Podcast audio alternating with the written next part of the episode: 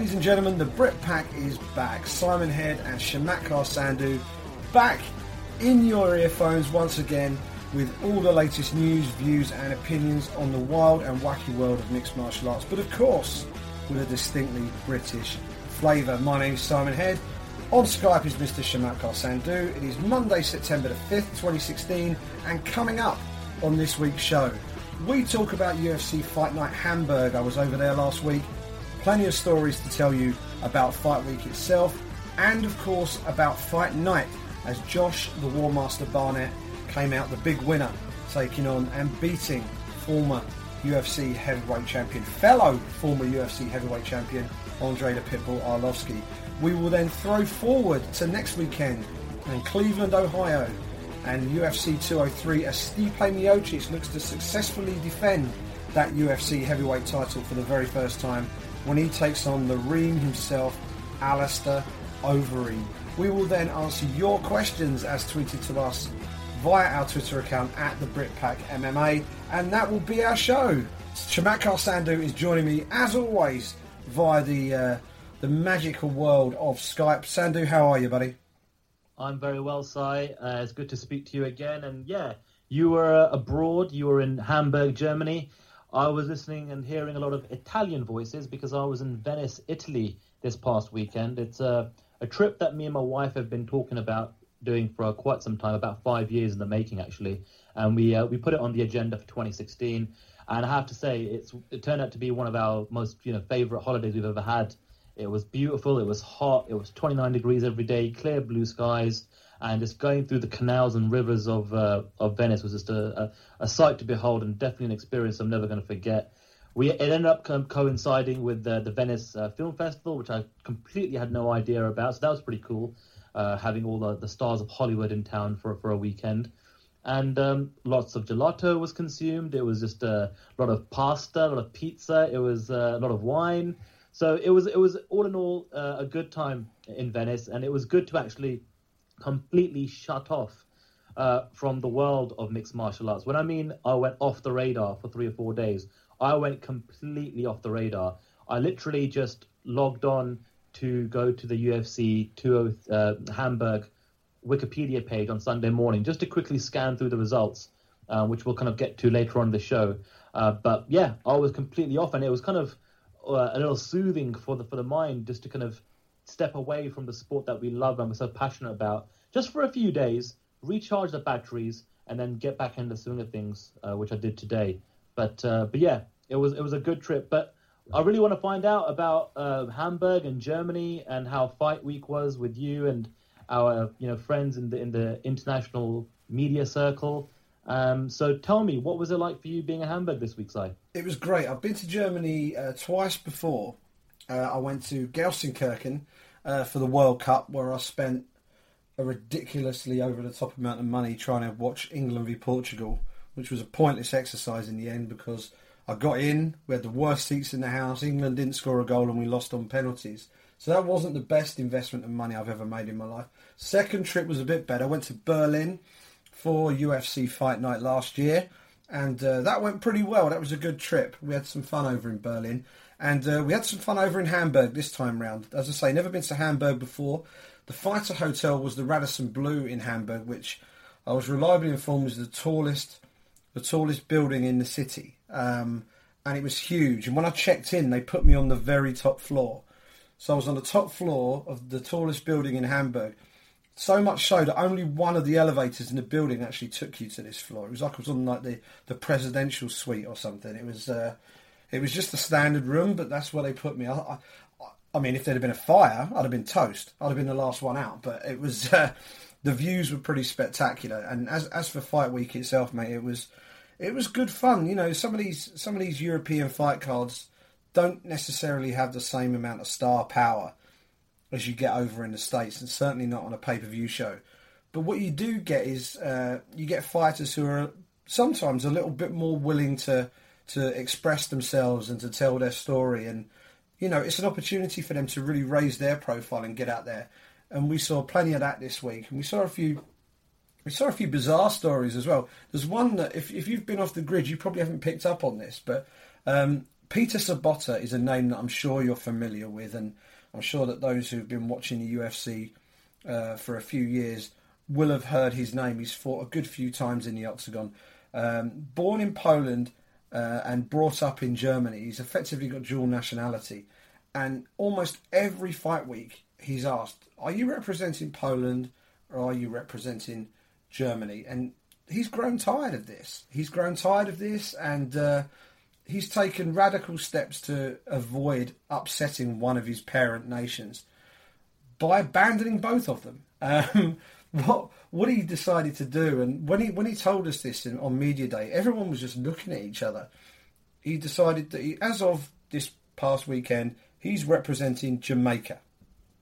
And we were lovely. It made, as soon as he said it, we were like, did he just say Jamaica? And we sort of asked him a few more questions, and it turned out he's never been to Jamaica. He's met some Jamaican people.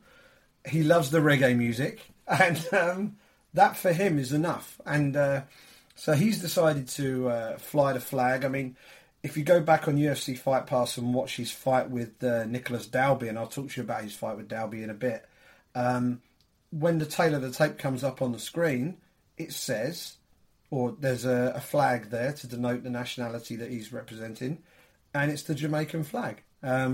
So there we go. So we did that. And when I interviewed, when I was part of the scrum, it was actually Louise Green from MMA Crazy who he was talking to when he actually talked about this.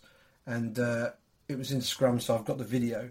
And we turned a little video around, and we're just sitting in the hotel bar. We're based in the hotel bar to do all our editing, and kicking a few ideas around. And we thought, wouldn't it be great if we put some reggae music just underneath it? And then someone else suggested you should get Bob Marley going, "Ooh yeah," at various points during the interview. So a little bit of video editing from me, and our mutual friend Abby Saban jumped on the clip and used his black belt Final Cut skills to just make it look a little bit better. And we had a mini viral hit during the week. And Peter Sobotta retweeted it himself, and it became a little thing. It was good fun. But we had loads of different things happen that week. Went round with a selfie camera, got all the fighters to record selfie messages for the UK fans, which was good fun. I know our press row colleague John Morgan looked at me as if he basically looked at me and said, "Sire, that's not going to work. These guys aren't going to do that." I'm like, "Yeah, it'll be fine. It'll all be good." And Even Andrei Arlovski did it. And Andrei Arlovski... Wow. I'm surprised at that, because I've interviewed Arlovski a few times, and he's not the easiest chap to interview, especially to try and get him to do something gimmicky like that. So for him to jump on board with something like that, that's impressive, Si. Well done. It was funny. I mean, Alex Gustafsson looked at me like I'd just handed him a fresh turd or something when I gave him the camera. He didn't really know what was going on. He looked at his manager, Thomas, who just sort of nodded at him and said, "Yeah, just go with it." And to be fair, he did all right. So, and we got everybody on Media Day with the exception of Tai Hyung Bang, who doesn't speak any English. So I've got all the English-speaking guys on there. You can go back and check that out. That's knocking around. It's on my YouTube page. It's on my Twitter, and it's on the Sun website. So lots of fun and games like that. The city we didn't get to see that much of because we were just nose to the grindstone for most of it. We did get to go down and check out the carnage at the Reaper Barn for one evening. That place is crazy. Make sure you've got your cab fare home in your pocket. It's unbelievable. It's like the cantina from Star Wars, but in street form. It was just one of the craziest places I've ever been. But we survived that and made it to Fight Night, and UFC Fight Night in Hamburg. So it was fight week was good. We got some good stories. It was all good fun. Well, I mean, when I looked at the Wikipedia page for UFC Fight Night Hamburg, I literally just wanted to find out what the results were. Didn't really care about watching the fights at the time. Obviously, since I've been back home, I've had a chance to look at a few of the fights. I saw the main card. Well, I started watching the main card. I haven't finished watching the main card yet, as we record this podcast this week. But I saw Sergeant Nick Hine get his hand raised with his decision. Victory. I saw the highlight performance of the weekend, no doubt, with Ryan Bader knocking out Ilir Latifi with almost like an MVP, Michael Venom Page style knee to the head. I haven't seen any of the other performances yet, but just first of all, looking at the entire card top to bottom, I see a lot of decisions. I don't see too many finishes. What was the reaction like from the crowd in the arena? What was the pace of the entire fight card like for you, you know, as a viewer watching Cage Side Side? Well, the pacing of the event was great because it was a fight pass card. So for everyone around the world, obviously in the UK we get it on BT Sport, but it's a fight pass card. That's what everybody else in the world watched this event on. So the actual pacing, fight to fight, was pretty snappy, you know. There wasn't a lot of dead time between fights, which was great. So from that experience, it was as good as you could hope for. And the fact that we had so many decisions and even the finishes that we did have, we had three finishes on the card, and two of them were in the third round. So yeah, all of the fights actually went a little way before anything happened. So from that point of view, you know, the fact that it was a fast-paced event in terms of going from one fight to the other, that kept it going. If this had been on Fox, then you could imagine how hard going it might have been. So just to quickly run you through some of the highlight or sort of, you know, the main talking points. Let's talk about the two British guys first. Scott Askham took on Jack Hermansson, second fight of the night. And that was one of the fights looking down the fight card that a lot of us media guys were really looking forward to. We thought it was a good stylistic matchup. Both really big, rangy middleweight fighters. Both in good form. Askham obviously coming off that ridiculous head kick knockout of Chris Dempsey at UFC Fight Night in London. Jack Hermansson coming into the UFC as a Cage Warriors middleweight champion and on something like an 8-fight win streak. So really interested to see how that fight goes. Askham started the fight very well. I thought he won the first round. Hermansson was being very sort of languid and awkward and looked like he was trying to work out Askham's timing, throwing a lot of oblique kicks and lower leg kicks. Askham, meanwhile, was trying to suss out Hermansson and was finding out home for his straight left quite regularly by the end of that first round. So it was all looking good for him. Then Hermansson started to turn up the pace in the second round. Whether there were any octagon jitters in the first, I don't know, but he looked a lot more at home in the second round. And when the fight was in the clinch, Hermansson dominated the fight in the clinch through a lot of uppercuts. That was his honey punch, really. And by the end of the second round, Askham looked pretty gassed out. Physically, he looked superb in fight week. He looked, you know, there were Instagram pictures that he took, looking much more lean, much more defined, muscular physique.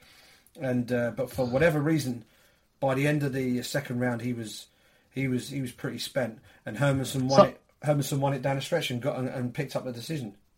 Sometimes it's not always what you know. Sometimes what a fighter looks like aesthetically on the outside can be misleading. It's sometimes more important what's under, you know. And I think the best example of that is someone like Nate Diaz, who maybe on the outside he's not the most muscular guy, but obviously we know he's got a gas tank and he can go, you know, all five rounds, you know, at a pretty high level. But yeah, I mean, it's unfortunate for Scott. Obviously, I haven't seen the fight for myself.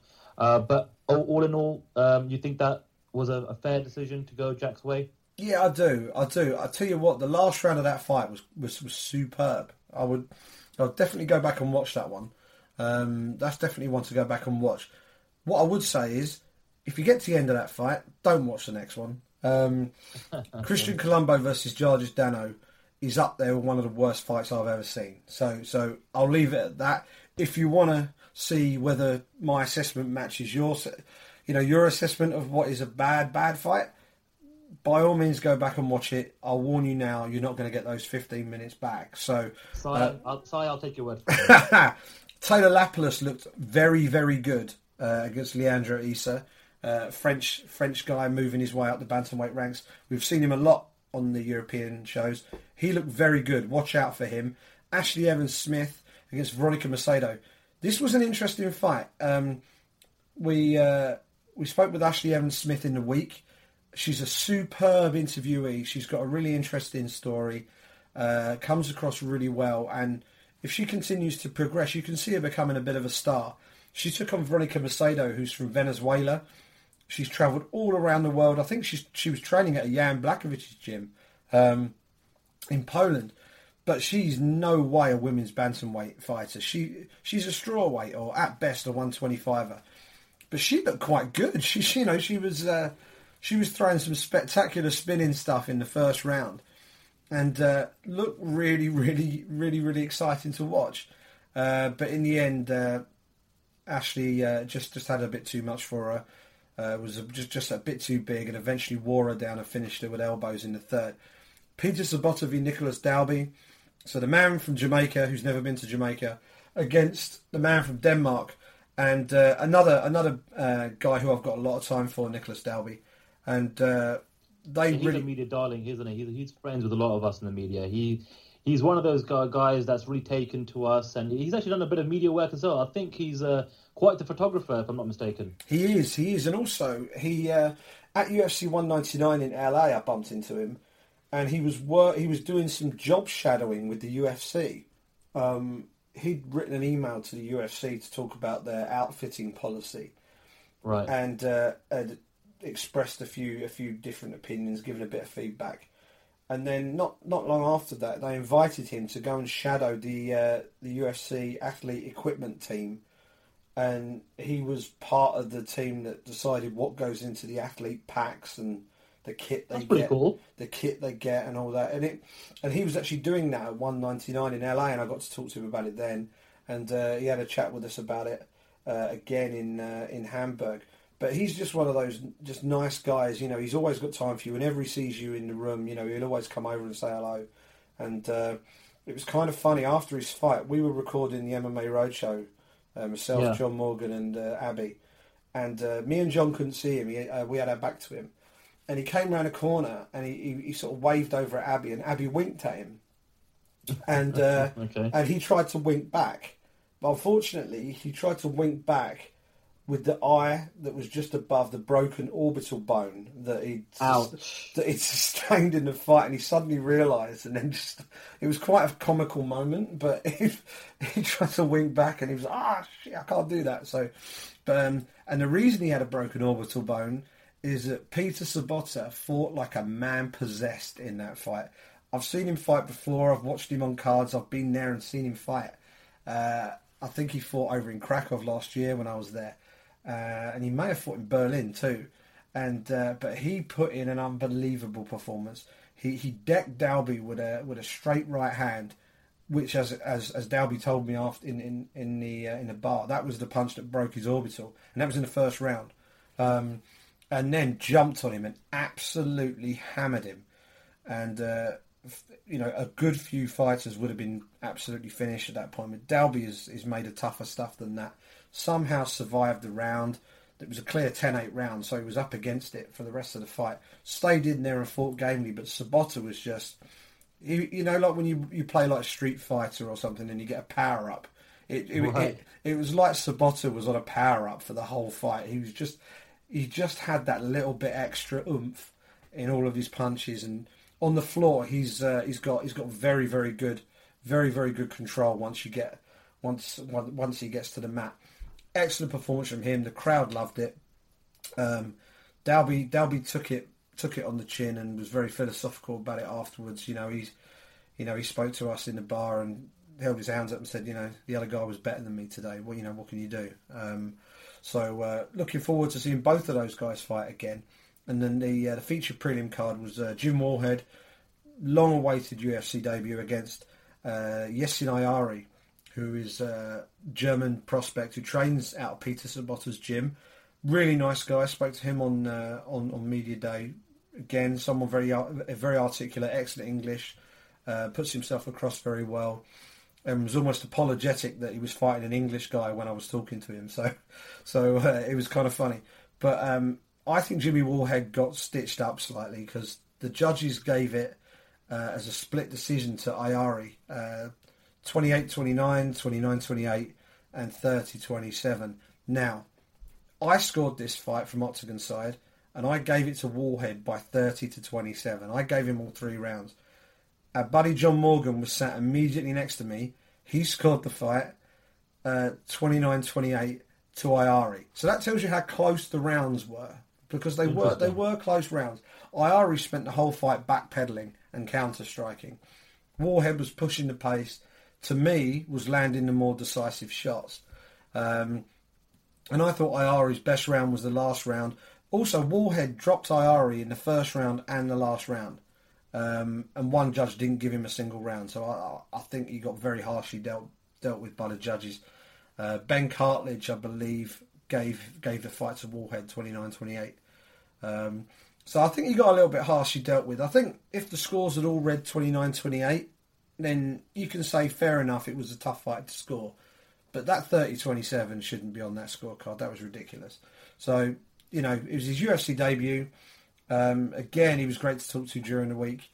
And I bumped into him probably two or three times around and about the fighter hotel during the week. And he always had a big smile on his face, really, really relishing the whole UFC fight week experience and looking forward to getting in there and competing. But I think he got slightly harshly dealt with. I think he should have had a win, but fingers crossed we see him back in there soon. You know, maybe that Belfast card will have a slot for him. Fingers crossed.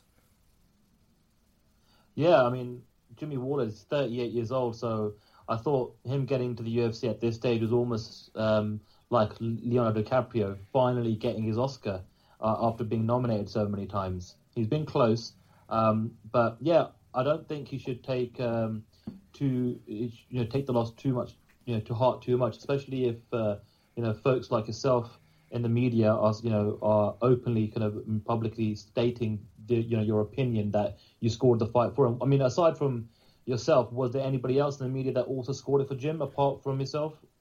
Most of my timeline was saying Wallhead won the fight, and I think the MMA Decisions website, someone showed me a grab from that, and I think almost all the people on that had Wallhead winning the fight. So.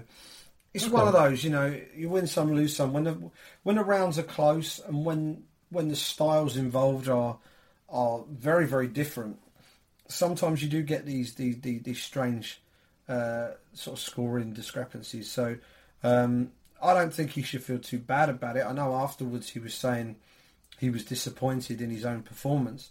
Ayari was a very tricky customer. There's no doubt about that. But I thought Wallhead dealt with him well enough to win the fight. So, you know, fingers crossed we see him back in there soon. I certainly hope that this isn't his only appearance in the octagon. You know, I think he's definitely worthy of another go. And as I say, I think that fight card in Belfast to me would be the obvious place to do it. So, fingers crossed he gets himself another fight as soon as. That was our preliminary card. So we've got the main card. You mentioned Nick Hine earlier. Yeah. It was a pretty workmanlike performance from Sergeant Nick. It wasn't the spectacular performance I think he was hoping for against Tai Hyung Bang, who's a very durable guy and is more than happy to get involved in a slugfest. I think Nick was very wary not to get dragged into that, and did a very good job of outpointing him. He beat him 29-28, 30-28, 30-27. So, you know, he wasn't in any real danger in that fight. Won it relatively comfortably. The interesting thing from Nick is he's now relocating to Los Angeles, and he's training. He started training with Anthony Hardong, and so we can expect to see some improvements in his kickboxing game in particular moving forward, I think. And you know, a win on home soil for him was an important one for him. But really, the fight card really kicked off with those last three fights. They really saved the card as a spectacle. Ryan Bader... Even just name value, those three fights were the ones that jumped out to me just leading up to this fight card in the first place. I mean, Ryan Bader, Ilir Latifi, Gustafsson, Błachowicz, and Barnett Arlovski. Big names, marquee names, interesting guys, especially when you look at Gustafsson, Latifi, and I'm sure they brought a fair amount of Swedes with them to Hamburg. But yeah, I mean, those were the fights I was most looking forward to leading up to the actual card itself. And did they deliver? Yeah, they did. I mean, you know, your point about the Swedish fans, it's worth mentioning this, actually. The event was a sellout and it sold out quickly. But we were told, James Elliott told me in the week, 30% of all the tickets sold for that event were sold to addresses outside of Germany. And judging by the arena and the atmosphere in there, I reckon the vast majority of that 30% were from Sweden because it was like a home game. when Latifi walked into the Rocky theme, as he likes to do. I still think he should walk out to Sledgehammer by Peter Gabriel, but I don't think... But there you go. I don't know. I mean, JDS uses the Rocky theme. Latifi should... He's a Sledgehammer. Walk out to Peter Gabriel. Anyway... Simon, way too many fighters use the Rocky theme. Retire it already. I don't want to hear it anymore. Well, one... I think there should be a rule. I think you should have... Only one fighter should be able to use that theme tune. Otherwise, what's the point, right? Have an individual identity. Anyway... Latifi walked out and got a huge pop from the crowd. Bader came out to a far superior walkout song, Painted Black by the Rolling Stones, and got booed almost out the building. So the Swedes were repping strong. You know, they turned up in their droves and really made some racket. That fan support counted for NAF all when the fight started, obviously. So, you know, Latifi actually started really well. Well, this is one of the fights I've actually seen. Yeah, I literally just watched it a couple of minutes before we jumped on the Skype machine, and I thought at the first round Latifi did all right. You know, it was a pretty even first round. I thought Latifi had his moments, especially up against the cage and in the clinch, and you know he landed a few shots on Ryan, but Ryan also landed a few shots on Latifi, but it was all about that one moment in the second round, about 2 minutes in, where, and Latifi, I saw him doing it quite a bit in the first round, where he was kind of like almost crouching or ducking his head or like going low. Maybe perhaps he was doing that to, avoid the takedowns from Ryan. And he did a pretty good job in the first round, or with his takedown defense. But I think that might have been maybe even a setup, or maybe that's some sort of corner advice that Bader got from his cornerman. That look, Latifi is ducking his head. You may want to just throw a knee and see what happens. And that's exactly what happened. I mean, Latifi ducked down, maybe perhaps going for a takedown or just ducking down to kind of get a body shot in. And as soon as he did that, Ryan Bader just lifted his knee at the same time. His knee just landed flush on Latifi's chin, and the way Latifi, his body just flipped back. It's reminiscent of, I don't know which pay-per-view card it was. It was Jose Aldo versus Chad Mendes. When Jose Aldo landed that knee and Mendes' body just spasmed backwards and landed, head rocking on the ground. That's exactly what it reminded me of. That's a brutal knockout. Definitely the highlight knockout of the fight, and probably will be up there for the best knockouts of the month. Absolutely, and I likened it to that very same knockout on the MMA Roadshow. I said it was just he didn't so much fall backwards as fly backwards. It was quite spectacular to watch. It was also a little worrying, obviously coming so close after the Michael Venom Page knockout. And just a very very quick aside, Michael Venom Page was there all week this week. Yes, with Judo Jimmy. Yeah, and I had a chance to have a couple of quick chats with him and. It was kind of interesting. He was in Judo Jimmy's corner. So we had Bellator's Michael Venom Page standing there, fully bedecked in Reebok fight kit, and wow. And he kept his hood on for the whole thing, presumably to make him look less conspicuous. But if anything, it made him look more conspicuous because who wears the hood on a Reebok hoodie? But that's just an interesting little side note. Yeah, Michael Page in full Reebok UFC gear, but. Yeah, that Latifi KO was as brutal as it was scary, as it was spectacular, and it was very encouraging and good to see Latifi when he eventually recovered, leave the octagon under his own steam and walk past us on press row, pretty much under his own steam. So that's good to see. Yeah, and a big win for Ryan Bader, who I think gets a bit of a bum deal in that UFC light heavyweight division. To think that he hasn't been given a chance yet. With the amount of people he's fought and the amount of people he's beat, surely that lad has got to have a chance at some point. We can't just rotate these guys at the top and keep everybody out. Bader's the next best guy. Bader reminds me a lot of Bisping. He gets a couple of wins together, and then he gets a big marquee fight, and then that could potentially get him a title shot, and then he just doesn't clinch the deal like. I remember the Machida fight he had, which he lost. Then he won against Vladimir Madichenko. Then he lost against Glover Teixeira. Then he got this amazing 5-fight win streak right up until he came up against Anthony Johnson, and let's face it, outside of maybe, you know, Daniel Cormier and John Jones, Anthony Johnson's probably the third best light heavyweight in the world anyway.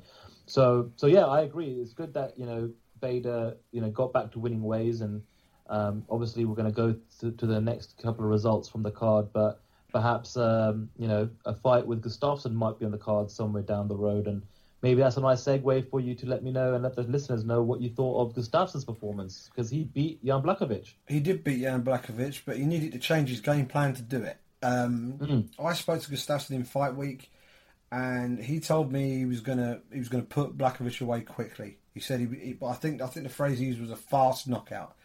He said this is going to be a fast knockout, and the way he started that fight was as if he was going to get a fast knockout. He got straight in the pocket, stayed there and threw leather.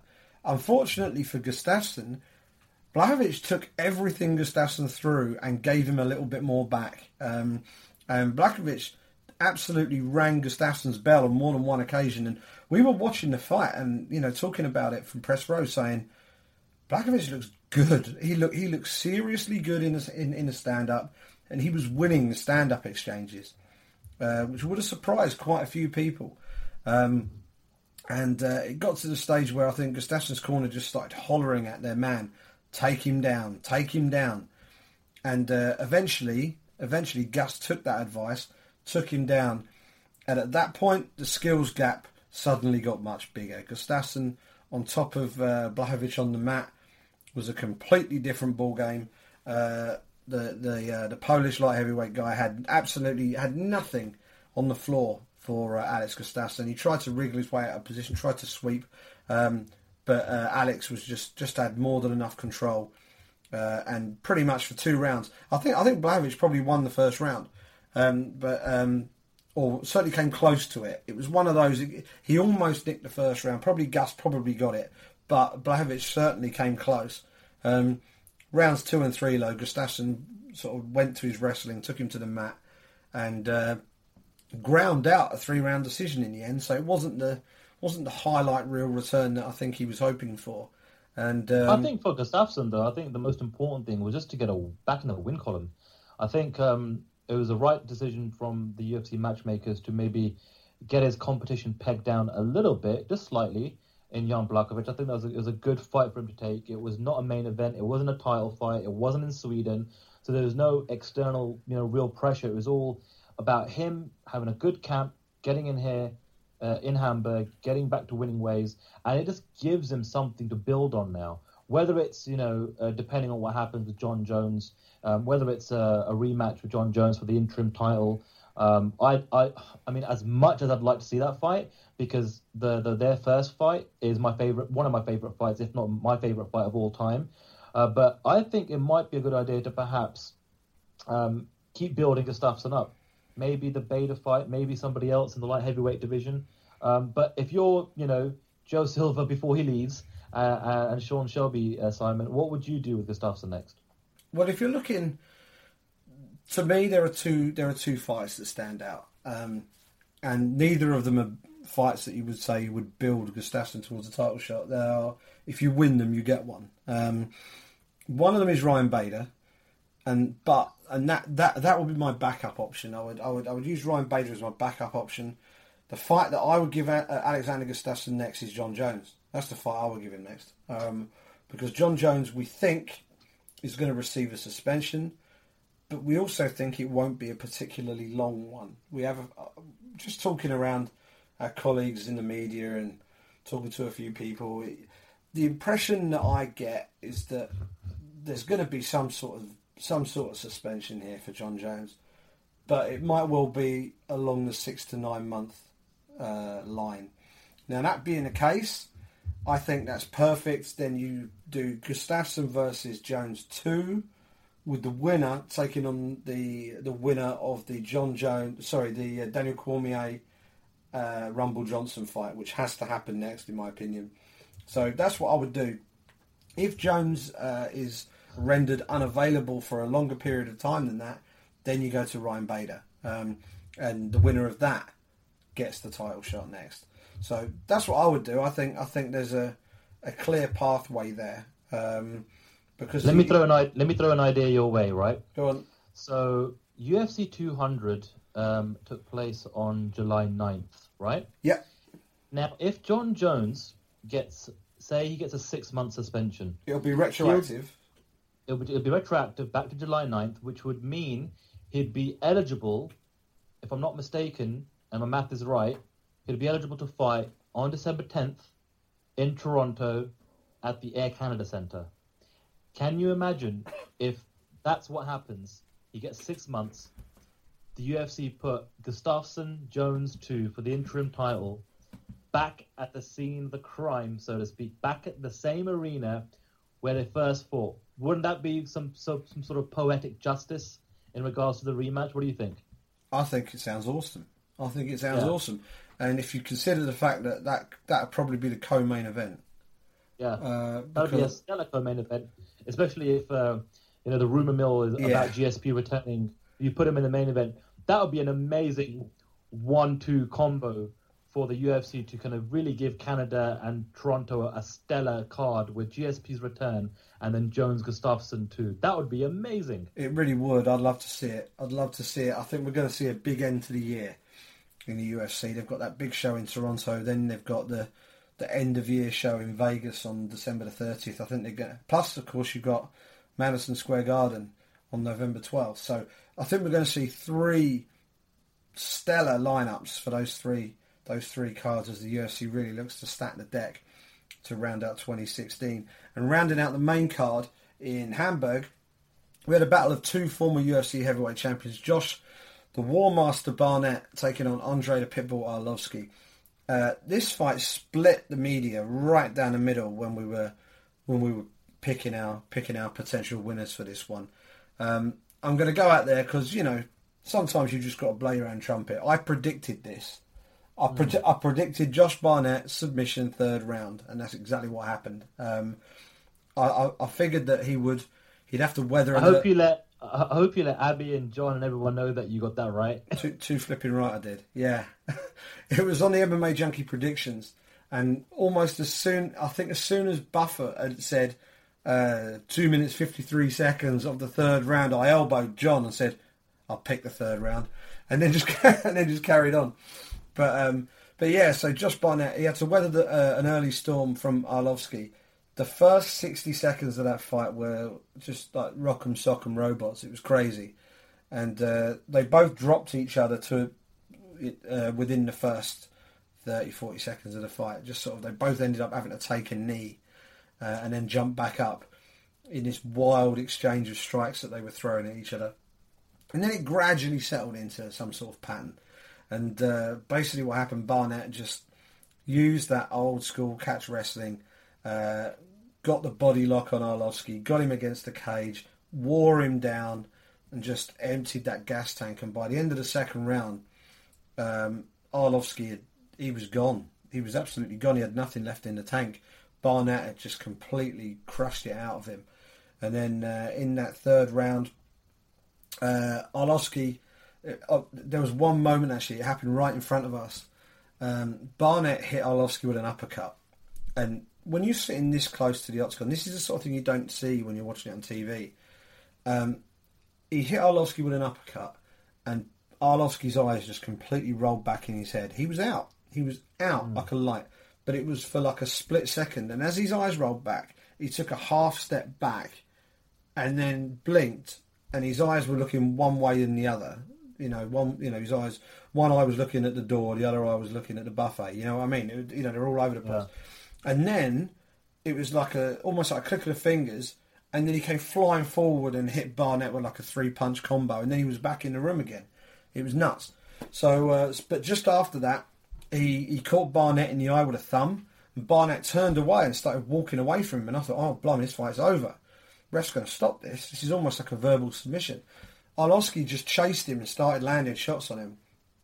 And then somehow Barnett managed to turn around, recover, get Arlovski to the floor, soften him up with ground and pound, and his coach were hollering at him to just keep pushing the pace. They were saying, was it something like, put the pressure on and he'll quit, And eventually Arlovski gave up his back, and in the end it was a very quick tap when Barnett put the rear naked choke in. So huge win for Barnett. Arlovski drops another defeat. He was very magnanimous afterwards, but obviously very disappointed. But it was a good way to finish the night. We had a lot of decisions, and not all of them were fantastic. Some of them were good, but we needed a little bit of a wow moment to really give the fans something to walk away with, and we had that with Ryan Bader. The Swedish fans went home happy with the Gustafsson win, and the Barnett Arlovski fight. Not the most polished fight you'll ever see in the world, but it had plenty of fun stuff to keep the crowd amused, and we had a submission finish from the War Master. So all things considered, it all finished on a high note. Well, you know, it's like every time the UFC comes to Europe, you know, whichever country it's in, we're always, you know, one of the big questions in the post-fight press conference from the local media is, when are you coming back? When are you coming back to our country? And you know, the UFC's made a pretty big commitment over the last 3 or 4 years to Germany specifically. So what was James Elliott telling you and the rest of the media with regards to the success or what this event particularly meant for them, breaking further into the mainstream in Germany? And perhaps did you get a chance to speak to our friends over at Ground and Pound, who are the top local media in Germany with regards to how this event was taken by the German fans versus perhaps past events? Yeah, I had a chat with Florian from Ground and Pound. We're just talking about the fights mainly, but the big thing about this event was it was a return to free-to-air TV. This was the first free-to-air TV fight for about 4 years, I think, under this new deal with ProSieben. And I know there's been a lot of work going on behind the scenes to actually achieve that and get the UFC back on free-to-air TV. I know some of the stigmas that we've had to fight against here in the UK are still very much present in Germany, and you know, they're looking to break the barriers down there. So to actually get the event on free-to-air TV was a huge win for the UFC, and I'm sure they'll be back in Germany again in 2017. You know, the crowd were excellent. The facilities were amazing. The arena was great. Everything about it, from a logistical point of view, went off without a hitch. And we had an event that the fans went wild for. You know, they loved it. The actual fans in the building were very knowledgeable. Yeah, they booed some stuff, but they booed when stuff deserved to be booed. You know, right? And they were very appreciative of. Of skilled moments in the octagon as well. So it was a really good experience actually being over there in Hamburg. The fans were great, the city was great, and fingers crossed. Well, put it like this: I don't think this will be the last time the UFC are in Hamburg. I think we'll see the UFC back in Germany again next year. Whether they return to Berlin or whether they go for Hamburg again remains to be seen. But I do think Germany is a big important market for them for sure. Well, I guess what's exciting is that we're coming up to the final quarter of the year, and we still have a couple of events in Europe, and they're going to be a lot closer to our neck of the woods with regards to Manchester and Belfast. And I like, since the UFC's European office was created in London, and they've got this team, I'm just happy that there's been a certain level of consistency every year. You know, in Europe you're going to get 5, and if you're lucky, 6 events. And a lot of those events have been in markets that the UFC have steadily grown.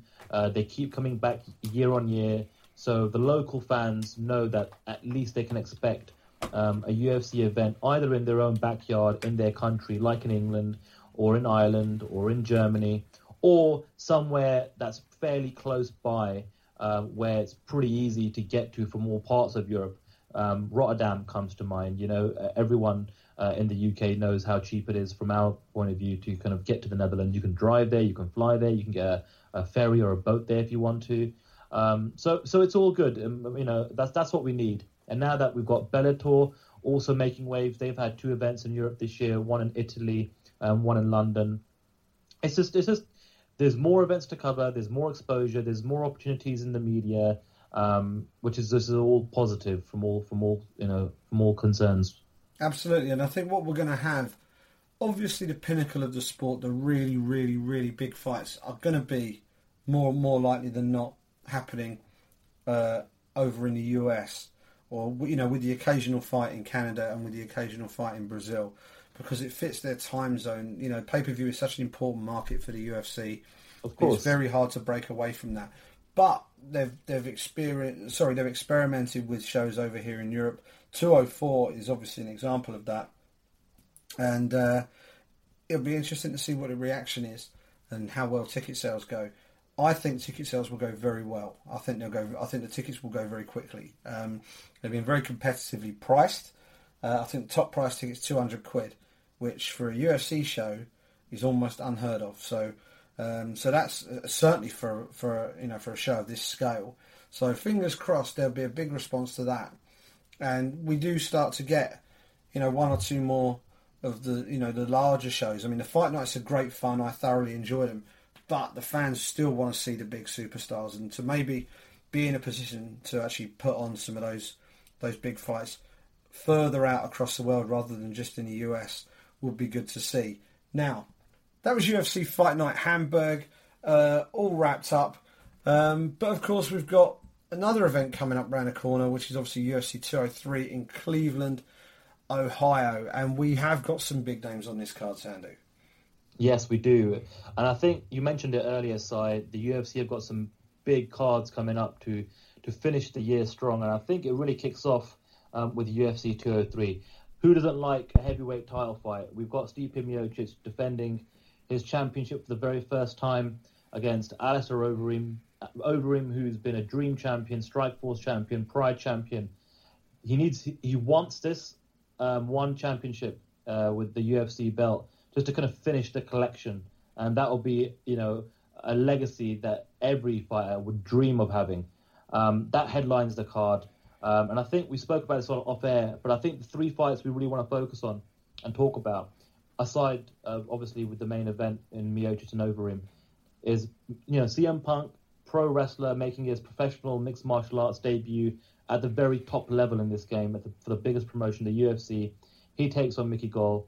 And then for a local flavour for our British listeners, Scotland's Joanne Calderwood gets a main card fight against Jessica Andrade. I think Calderwood in the last couple of fights has really kind of turned her career around a little bit. She's being a little bit more smarter with her skill set. She's getting better as a fighter, and she's most importantly getting some wins under her belt now and getting a run put together, which is really important for her confidence. But let's start right at the top side. Stipe Miocic, Alistair Overeem. It's in Cleveland. It's what Miocic wanted. He wanted to, you know, defend his championship for the very first time, much like how Bisping is getting the opportunity to defend his championship in Manchester. But we don't see the heavyweight championship stick around these heavyweight fighters for too long. It is like the hot potato of the UFC. Do you think Miocic can get it done, or do you think we're going to get yet another brand new UFC heavyweight champion come Saturday night? I think he's going to hang on to it. Now, I've got a lot of time for Alistair Overeem. I think he is going to go down as one of mixed martial arts' legends, because he's a guy who has lived through a number of eras of MMA and has competed on a number of different promotions and has been a superstar attraction across all of them and has been a champion. That one accolade that is missing from his career is the UFC heavyweight title, and he's now got an opportunity to win it. He's incredibly focused, and I think he's got all the skills to win it. But having said that, I just think Stipe is just a bit too tough, hits just a bit too hard, and I think if you stack up their skills against each other, I just think Miocic is superior in the key areas, which is wrestling, and when it comes to punch power and punch resistance. I think those three aspects are going to be effectively what decides this fight. I don't see Overeem knocking out Miocic with one shot. I can see Miocic knocking out Overeem with one shot. I don't see Overeem taking Miocic down and submitting him. I can see Miocic taking Overeem down and smashing him a ground and pound. So weighing it up head to head, while Overeem is ridiculously skilled and has the ability to end fights, I just think Miocic is just a little bit too strong and will be able enough to keep the fight standing and I think he'll win the fight. I think he'll win it most likely by stoppage, because that's how these heavyweight title fights tend to finish. But I wouldn't be surprised if the Ream does it, and I'd obviously be happy for him if he does do it. He'd be the second British-born UFC champion, by the way, if he did it. And yes, technically yes, but yeah, he's as Dutch as they come. Technically, he'd be the first UFC champion born on British, born within the borders of the United Kingdom, because Michael Bisping was born on a Cypriot airbase, I think, if that's right. Yeah. So that's how desperate we are to try and get as much local claim UFC championship belts. This is the Brit Pack you're listening to. Yeah. So, but that would be that is an unescapable, irrefutable fact. So I'm putting it out there. So I do hope if he wins, he flies the Union flag and proudly reps the country of his birth. But anyway, back to the plot. I think Miocic might just be a little bit too strong for him on this one. Two good guys who I've had the chance to chat to at various events, and two guys who, you as someone who's actually spoken to them, you sort of wish success upon them because they come across really well, and they're good people to talk to. They've always got time for you. So whoever wins it, it'll be good for either one of them. But I think Miocic, I think this is his time right now, and I genuinely believe he is the best heavyweight fighter in the UFC. So I think this is the time for him to really cement that and defend that title. And the fight I want to see in 2017 for the title is Stipe versus Cain Velasquez. That's the fight I really want to see. I think that would be an absolute barn burner. And I think the winner of that will really be the undisputed heavyweight champion of the world. Well, you definitely make a very compelling case and argument as to why Stipe Miocic could win. And it's one that's kind of hard to argue against. I have been kind of going back and forth on this, and I think I'm just 51% in favour of Overeem going into this week. And again, that might change come fight night. We'll see, how these guys talk and what they look like as the week kind of progresses in Cleveland. I've got a funny feeling that this is just Overeem's time. You talk about, it being Miocic's time. I think for Overeem, when he came into the UFC, he was carrying a lot more muscle. He was, I think, relying a lot more on his pure striking ability. And what I've seen in his last 2, 3, 4 performances is a much more mature Overeem. I think the move over to Jackson Winklejohn has benefited him tremendously. I think he's more strategic. I think he's got more of a game plan. He sticks to the game plan a lot more than he used to. I think he saves a lot more in his gas tank. I think he doesn't kind of exert in his entire energy in the first few minutes, perhaps like he used to in his earlier days. And I think if you are going to try and get the best type of matchup for Overeem, I know some people might think that his chin, might have gone with some of the losses he suffered via knockout. But I think people forget he comes from a K1, kickboxing background. He can strike with the best of them. And at the end of the day, these are 250, 260, and come probably fight night, 275, 280-pound men who are going to be swinging and trading leather like no business. So I think there's something in the air about not being able to get a victory over it in your own backyard. And I mean, Miocic beat Verdum in Brazil, so perhaps history will repeat itself, and Overeem can beat Miocic in his own back garden. Yeah. But yeah, I'm just slightly leaning towards Overeem, but like you, I wouldn't be surprised if Miocic won. Yeah, and I've just gone on Overeem's Wikipedia page just to take a look at his fight record, and somebody very subtly has changed his place of birth. Oh, really? Yeah, it now says that he was born in Liverpool, Merseyside. Which, well, I can tell you right now, he wasn't. He was born in Hounslow. He was born Hounslow, which is literally the town over from where I live. Yeah. Literally a stone's throw from where I live in West London. So this is a little game for everybody out there to play, is to see in the coming week who is reporting that he's from Liverpool. And when you see that, you know that they do all their research on Wikipedia. So that'll be interesting to just to see who out there suddenly starts reporting over him as being a born and bred Scouser when he's actually from Hounslow. So yeah, just saw that and it made me grin. So I thought I'd drop that one in there. It's a fascinating heavyweight title fight. Mm-hmm.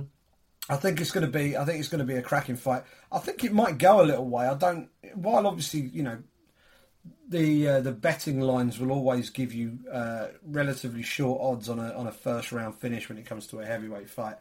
Both these guys are seasoned enough that I think we could see this go past the first round. And to be honest, the longer the fight goes, I think the better the chances for Overeem. So we'll see how that fight goes. We've got Fabricio Verdun versus Travis Brown as the co-main. Brown is stepping in to replace Ben Rothwell, who was due to have that fight. But the fight that we wanted to talk about, Sandhu, obviously, is one that it's kind of divided the fan base. It's split the fan base. CM Punk versus Mickey Gall. He's in the UFC, CM Punk. He has no amateur mixed martial arts experience.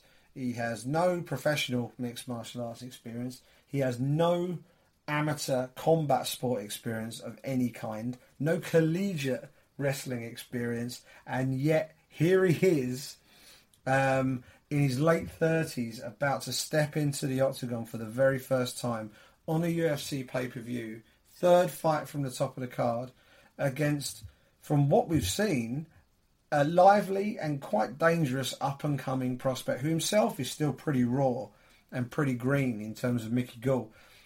CM Punk, first off, I'm asking this question, but I know what you're going to say anyway, but for the benefit of the listeners, are you pro CM Punk in the UFC, or are you against CM Punk in the UFC? That's a good question. I think 2 years ago, when the UFC signed CM Punk, it was the right call at that particular moment in time for the UFC. And I think people need to remember, because sometimes we forget very easily. Back in 2014, the UFC wasn't having the best of years. There was fights falling out left, right, and centre due to injuries. McGregor at the time hadn't really hit his stride yet in terms of being a big pay-per-view draw. Ronda Rousey was just turning the corner, I believe, at the time, of becoming a massive superstar. So there was a lot going on in the UFC. And at the time when they signed him, which was around November, I think it was. That's when the announcement was made, I believe, or late November, early December. December 6th, 2014. Right. It was all about trying to create some buzz and momentum as they headed into the new year, heading into 2015, with uplifting the UFC fan base by saying, look, you know, we've been here before with Brock Lesnar. We've brought a massive WWE star over, and it worked once. Obviously, you know, everyone is aware that he has no combat sports background whatsoever. But again, just speaking from a promotional point of view, I think they needed to kind of try and bring somebody over that would initially just give a good injection of energy in terms of the outlook for the following year. And I think had CM Punk fought within the first year of being signed, he would have been able to carry the buzz and the momentum and the hype that his announcement first generated. Now that we're coming up to almost 2 years, and this was going to be one of my questions to you, Sai, I personally haven't really felt the buzz for CM Punk's involvement in this card. I thought I was involved in the media conference call before I headed off to Venice to last week. It was on Thursday night. And I thought that the exchange that Punk had with Gall in the conference call was interesting. I thought that CM Punk turned it up a notch. I'd say it was maybe a 7, but it certainly wasn't a 10 or 11 or a 12. You know what I mean? And again, we're recording this podcast on a Monday, and it remains to be seen what fight week gives us. And we saw with UFC 202, you know, there wasn't too much buzz, or there wasn't as much buzz as people were expecting for the Diaz-McGregor rematch. And then fight week happened, and all hell broke loose, and that changed the entire outlook or the anticipation for the fight itself. But going back to your initial question, before I ask you or get your take on the actual buzz for this particular fight, 2 years ago, I was definitely pro and for the UFC making the decision to have CM Punk. Now, 2 years later, I think that things have changed, and I'm not really looking forward to it. I'm actually worried to see what kind of performance and reaction CM Punk's going to get on Saturday night, because I think Mickey Gall's going to take make quite light work of him, to be honest with you. And I think the only kind of saving grace in this situation might be the fact that Mickey Gall is more of a grappler, jiu-jitsu practitioner type of fighter, rather than coming from a K1 kickboxing or some sort of striking background. Because at 38 years of age, I'm sure CM Punk, he's got a history of concussions with doing what he did for the WWE. So I am actually genuinely worried and concerned for his health, not to mention, obviously, what this means for perhaps the purists out there who just simply want to see the best fight the best. And when you think of the UFC, you ultimately think of the best mixed martial artists in the world. CM Punk is not one of the best mixed martial artists in the world. He's got name value. He'll definitely, bring some eyeballs over from the pro wrestling community, which will definitely give the pay-per-view numbers a bit of a boost. How much of a boost compared to 2 years ago remains to be seen, but that's my take on it. But yeah, Si, in terms of buzz, and then obviously giving your take in regards to what you think about CM Punk and whether this is the right or wrong call from the UFC, and whether you personally would like to see this happen again in the future, what's your take on everything? My take on it is the UFC is the gold standard when it comes to multi-discipline combat sport. And CM Punk, if we're being brutally honest, has absolutely no business being on a main card of a UFC pay-per-view, because he's never fought. He's got no combat experience whatsoever. Now, what he is a name. And while I understand there is a certain amount of... there's this kind of a showbiz thing. There's, it's entertainment as well as sport, but the waters have been muddied significantly by this. What I would say is that I respect the hell out of CM Punk for doing or trying to do what he's trying to do. I think he personally is treating the sport itself with the respect it deserves. The way he's going about it is treating it with the respect that it deserves. Personally, if this fight was the featured fight past prelim, I think that would make a whole load of sense. He wants to give it a go, stick him in a featured fight past prelim spot. I think that makes a lot more sense. The fact he's on the main card of a pay-per-view, it's a bit of a cash grab from the UFC. And then again, Si, we don't really know the terms of the deal. That might have been something that CM Punk asked for, knowing how much of a draw he is in the pay-per-view market. So that may have been something that he said, say, listen, if I'm fighting for you guys, I want to have a slot on a main card where I can cash in on pay-per-view points. I don't doubt it. But what I'm saying is, if we're being real about it, if we're going to even say that CM Punk deserves a go in the UFC at all, and a large number of people would say he doesn't, sure. If we accept the fact that he's here, then if it were me, I would want him in that featured fight pass spot, because that then helps drive customers to fight pass, gets more people to sign up. The other benefit of that is all the WWE fans who want to watch will then have to get fight pass. They're very familiar with the whole business model of something like fight pass because they're familiar with the WWE network, and they're far more likely to hang around and check out what's what on there. And I think that makes a lot of sense. In terms of the fight itself, how can you even pick this fight? I mean, one guy's fought before, and we've watched it. One guy's never fought. We've watched CM Punk in the documentary series that's currently being aired in the States, and you can watch it on Fight Pass. and on YouTube as well. It's called The Evolution of Punk. If you haven't watched it yet, please do check it out. It's a very interesting, very well put together show. But what we've seen, CM Punk does not look like a fighter at all. And watching him in those sparring sessions, he doesn't look like a fighter at all. When I say he doesn't look like a fighter, he doesn't look like a professional fighter. He doesn't look like he knows how to throw a punch properly. And he certainly doesn't look like he knows how to stop himself from getting hit. So those two things are a sizable concern. But those clips that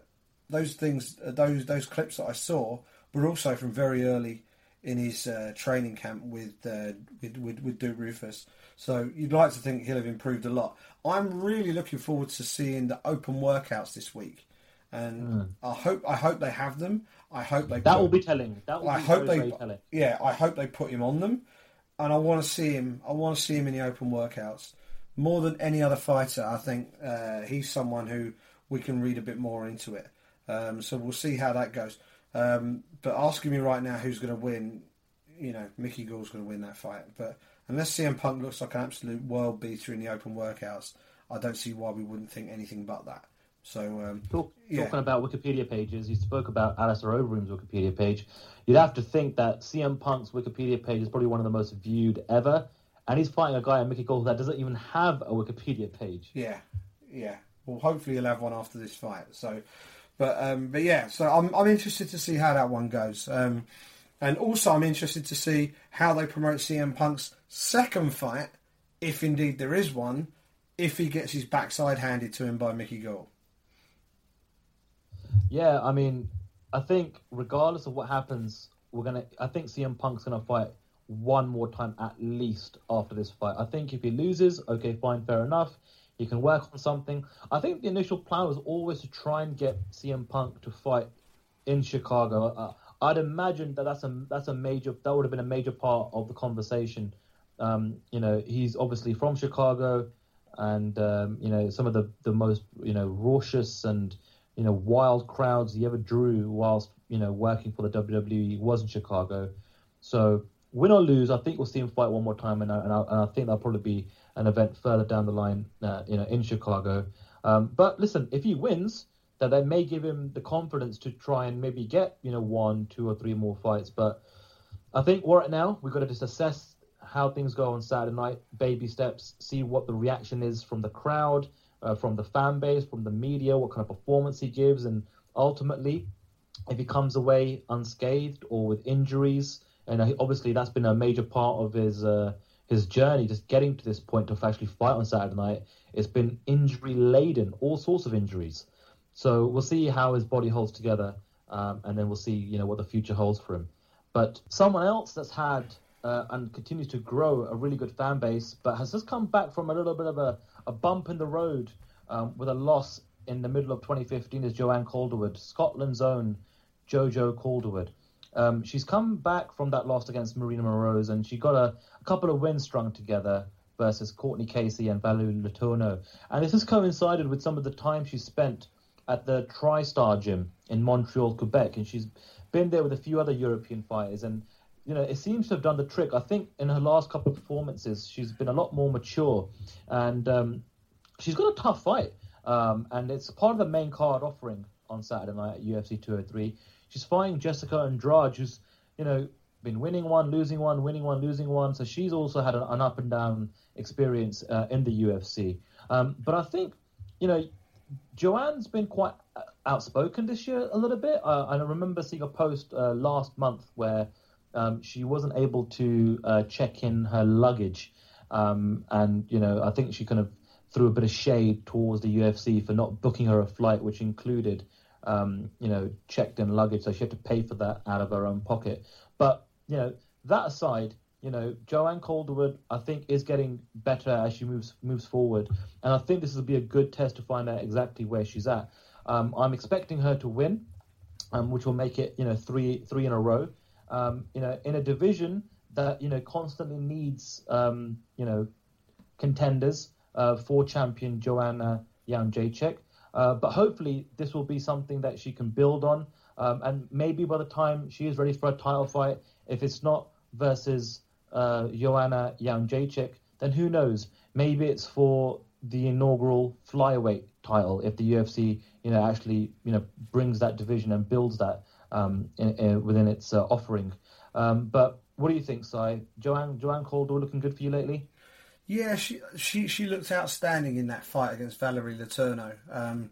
That was at 125 pounds, as you say, and she looked really, really good in that fight. Letourneau, I think the 125 pound division is perfect for her, and I think it will be perfect for JoJo as well. And I think there's probably a few fighters in both the existing women's divisions, the 115 and the 135, who would settle at 125 and be quite happy there.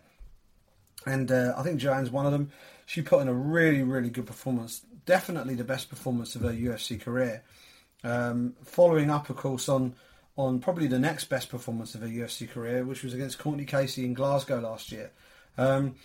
Interested to see how this fight goes, though, because Jessica Andrade is dangerous. She's dangerous. Mm. She's like a little pit bull. She's very, very powerful.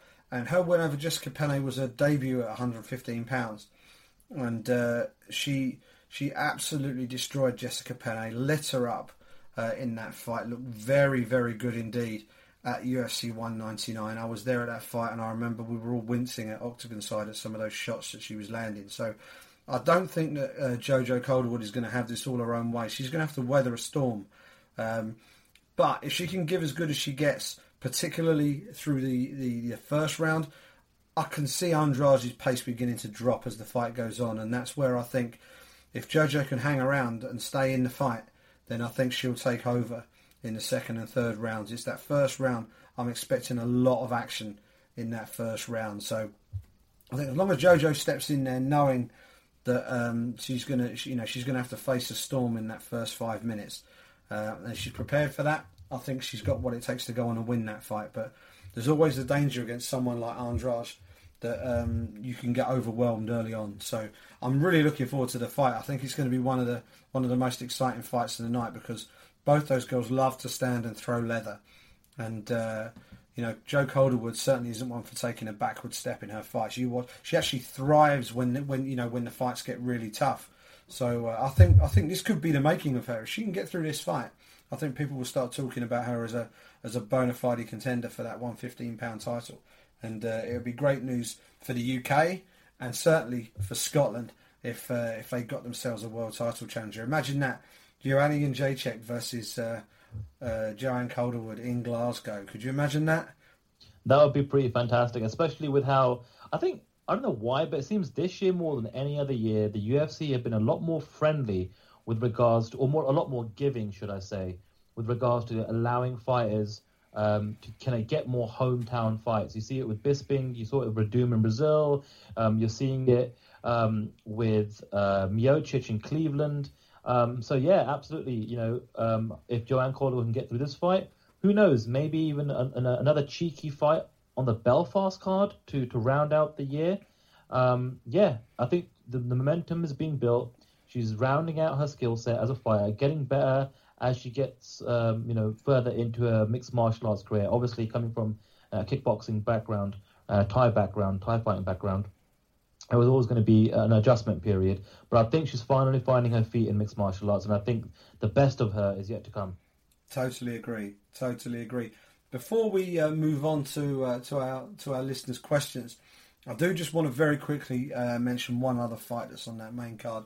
And probably the one fight I'm looking forward to the most, and that's the bantamweight scrap between Uriah Faber and Jimmy Rivera. Faber has been in and around this sport forever. He's the father figure of the bantamweight division, former WEC featherweight champion, of course.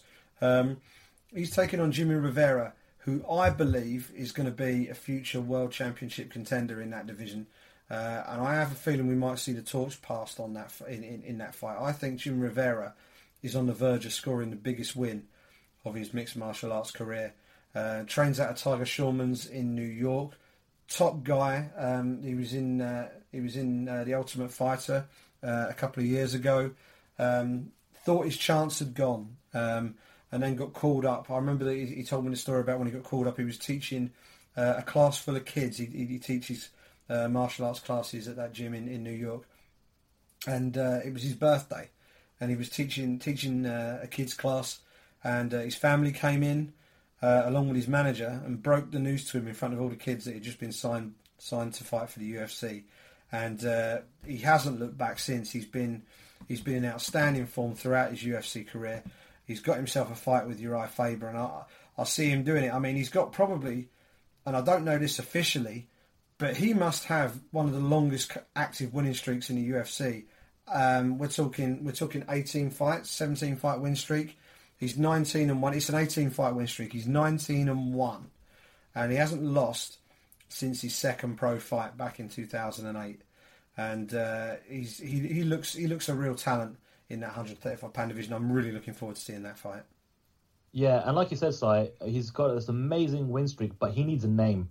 And getting a win over Uriah Faber definitely gets him that big name victory. Faber's obviously coming off the trilogy fight with Dominic Cruz, but I'll give Faber a lot of credit. I mean, accepting a fight like this, if he gets a win over Rivera, that still, you know, keeps him in the mix. So it's just crazy to even say that at his age.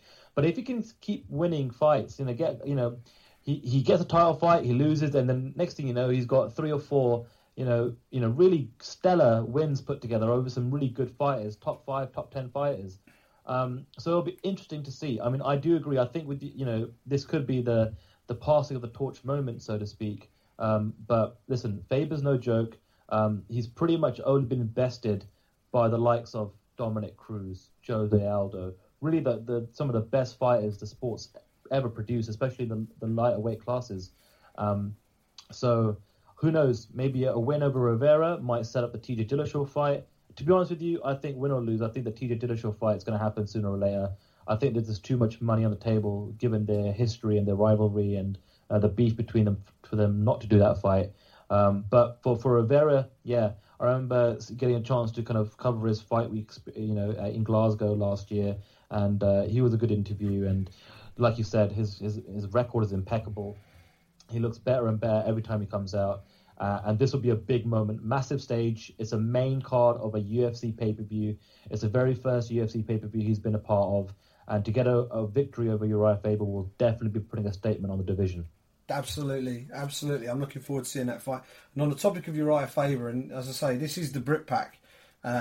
One day, before both these guys hang up their gloves, please somebody book Uriah Faber versus Brad Pickett. I would love to watch that fight. That would be I think, an absolute barn burner of a fight for either or both of those guys to see out their career. Maybe in 2017, maybe if the UFC comes to London in 2017, that would just be an outstanding fight. If I was matchmaking that card, and who knows, maybe I'll do a little video blog at some point and sort of try and do that. I did it last time, so maybe I'll do that. But I'll tell you now, that'll be one of the fights on my card. I'd love to see that matchup one day. Maybe put your request into Joe Silver before he calls it a day and rides off into the sunset at the end of the year. Yeah, and that's a guy who deserves the best send off possible. It's been covered extensively everywhere else, but of all of the people on the UFC staff, there's going to be people that are missed when they leave. Few people will be missed as much as Joe Silver is missed, and he might not be the most publicly recognisable figure. But people within the sport know just how influential this guy's been, and he's been there from the very beginning almost. And he's decided to take his retirement, and all the very best to him. I mean, one of the reasons why the UFC is as big as it is because of him, because he's the guy who's making the fights. And whoever they choose to replace him, I suspect it'll be a number of people. They've got a big set of shoes to fill. So all the best to him in his retirement. Yeah, I mean, we weren't going to cover it because it wasn't on the schedule, but since you brought it up, I mean, I've got a nice idea in regards to what they could potentially do with the matchmaking situation. I'm going to throw it out there, maybe get your take on this side, but I was thinking perhaps let Sean Shelby just take over the entire men's roster, let go of the women's roster. You bring over Julie Kedzie, who's the matchmaker for Invicta. Obviously, you know, her job is to know all the up-and-coming female fighters out there in various weight classes. She knows the women better than anyone else, probably. And maybe perhaps let her almost have a dual role where, I don't know if there's a conflict of interest there at all, but being a matchmaker for Invicta and the UFC, but there's clearly a relationship between the two promotions. Maybe bring over Julie Kedzie, let her look after the female weight classes in the UFC as well as her role for Invicta.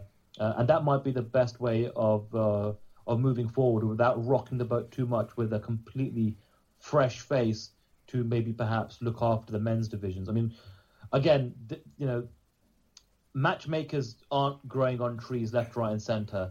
And it's hard to get the experience and the relationship with fighters and managers and agents and so forth.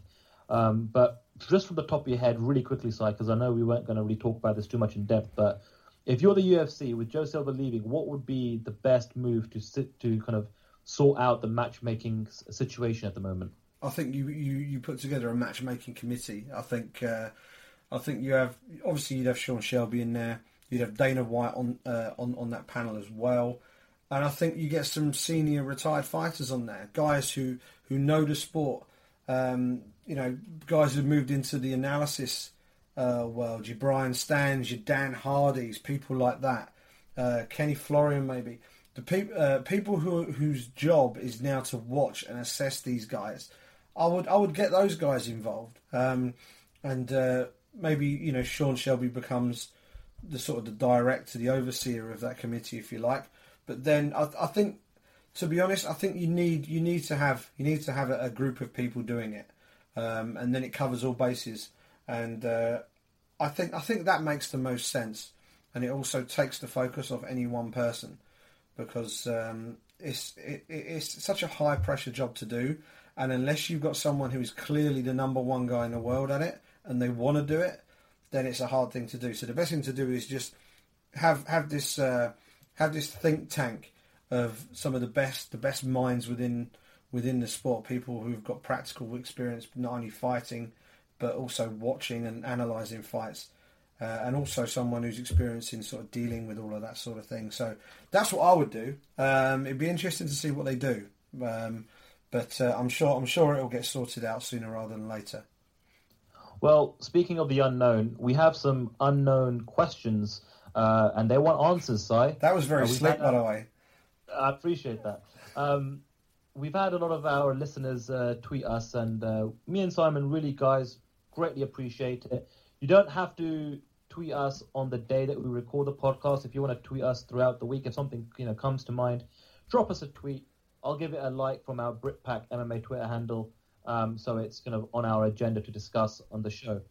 So here we go.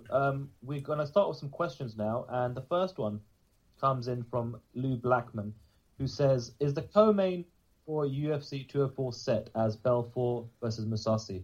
So we're about a month away, Si, and as far as I can tell, I think that is going to be our co-main, unless the UFC throw a curveball and announce another big, big fight that can take the status of a co-main event, so to speak. But what do you think? Is that set from what you're hearing, Si, Belfort Musasi co-main event? I think that's the most likely thing. I think what they tend to do, they announce the main event and then they announce other fights. And they only ever confirm, or in most cases, they only tend to confirm the co-main event once the card is set. So it allows them a bit of breathing room. Another fight might become available that they weren't expecting, or people might drop off the card. So well, certainly looking at the list of fights we have now, that is the obvious co-main event. And I know, I think the common consensus is that will be the co-main event.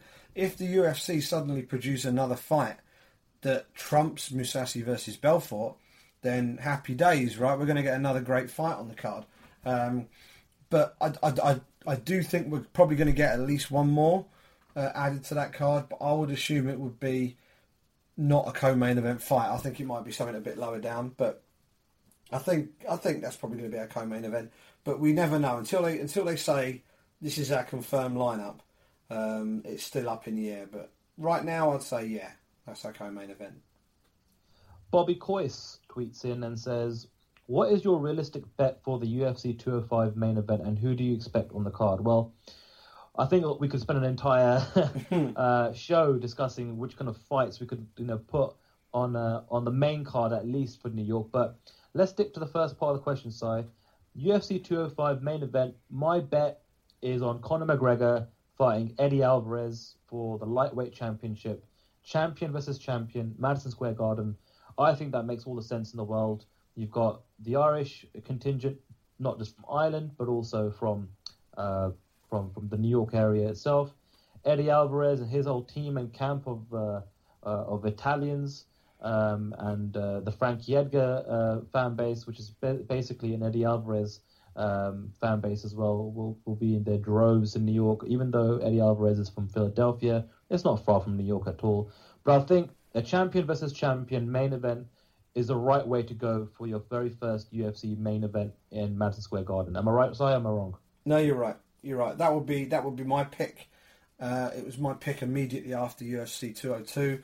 The only other one that I can see jumping in there and potentially taking over from that, if there are any issues that mean that McGregor can't fight on that card, the obvious fight to have at the top of that card in place of that would be Daniel Cormier versus Anthony Rumble Johnson. But I have a feeling they're going to do that in Toronto. So that's... I'm basically on the same page as you. I think Eddie Alvarez versus Conor McGregor is the fight to make, and I really do hope that fight gets done. We've got our first British champion, Simon, in the UFC in Michael the Count Bisping. Hogan tweets in and says, "Who will be the second British UFC champion?" I'll throw that to you first, Si. Well, you never know. It could be Alistair Overeem. He fights Stipe Miocic at UFC 203. That's a very good question, and I think, the honest answer is we just don't know. We've got I think we're going to have a bit of a wait until we get another one. Looking at the developmental path of our British talent, we've got some guys who've been in the UFC a while, and they aren't quite at world championship level, and we've got a young crop coming up. People like Arnold Allen, we'll learn a lot more about him when he takes on Mirsad Bektik. If he gets past Mirsad Bektik, I think it'll be time to start getting very excited about him. We've got Mark Diakese, who has just joined the UFC. We don't know what the ceiling is for him yet. Certainly very, very exciting, but jumping in the Shark Tank that is 155 pounds, he's got some choppy water to negotiate before he even hits the top 10, let alone starts being talked about as a championship contender. So it's really tough to see. I'll be honest with you, as things stand right now, it's almost impossible to say. Tom Breeze, obviously someone who we've earmarked as a potential threat at 170 pounds. He's had to go back to the drawing board a little bit, so it'd be interesting to see how he bounces back from that loss to Sean Strickland. It really is wide open right now. If you want to be a little bit cheeky and you want to be a little bit off the wall, then here's an answer for you. Michael Venom Page will be the next British UFC champion. There you go. I'll leave that one with you. I like where your head is at. I think I always thought that Joanne Calderwood, when I first saw her fight, had what it took to kind of get to championship level. I think she's well on her way, especially after her last couple of performances. Now, whether that in the next year to 18 months to maybe 2 years, the UFC introduces a flyweight female division, I think you'll have to, as long as Joanne obviously keeps winning, you'd like to think that they'd put her in the inaugural kind of title fight against somebody else that can either drop down from bantamweight or pop up from strawweight. But who knows? If you can get a couple of more wins together at the strawweight division, then Joanna Jędrzejczyk versus Joanne Calderwood or whoever is champion, I'm sure Marina Moroz will have something to say about that at the time. But I think even with any mixture of the two, with Joanne Calderwood versus Joanna Jędrzejczyk or Marina Moroz, sorry, not Marina Moroz, I meant to say Karolina Kowalkiewicz, what you've got there are three girls who come from a very disciplined Thai fighting background. And I think they'll all, fancy themselves getting the better of the fighting exchange on their feet. So, but yeah, I mean, if you're going to put a gun to my head, I'll pick Joanne Calderwood. And speaking of the women's division, I think this is a pretty good account to follow, actually. It's the WMMA World _UK Twitter account, which is basically it's a women's MMA dedicated Twitter account. And they've tweeted in and asked us, when will the UFC introduce the featherweight division? It doesn't make sense for Chris Cyborg to make 140. We've spoken about this before, Cy. It's good that the UFC is utilizing Chris Cyborg for their events. She's definitely a draw. That's a proven fact at this stage. But it's horrible to make her continue to cut to 140. There was that video that was released recently from an upcoming documentary, a teaser trailer, so to speak, which just showed how much of a hard cut that was. And she was literally in tears. And you don't want to see that, especially with fighter safety being such a hot topic, and the UFC basically adopting the early weigh-ins now globally from the Athletic State Commissions over in the US. But yeah, I mean, I really hope that the UFC sooner or later just create a women's division for Cyborg, create 145. You've got a dominant champion you can use as a draw, put her on top of pay-per-view cards and cash in the money. It just doesn't make any sense for them to keep using her at 140. Am I right or am I wrong? You're right. But what I would say is I don't think we're going to see it for a while. I think we're more likely to see a 125 pound division first. I think that, from a business point of view, to me makes a lot more sense. Now, that doesn't mean that they shouldn't hold featherweight fights. I think if Cyborg is in the UFC and Cyborg clearly can't healthily make 135 pounds, she shouldn't be made to make 135 pounds. She will just have to basically do what Conor McGregor has been doing for the past year and take money fights. Have people come up to her weight and fight her. If people, providing they can find people to fight her at 145, or if she can fight healthily at 140, have a fight Holly Holm, have a fight Jermaine Durandamy, have a fight these people, but have them as a showcase rather than. She doesn't have to sit within a championship structure. The UFC have signed CM Punk and stuck him in at welterweight.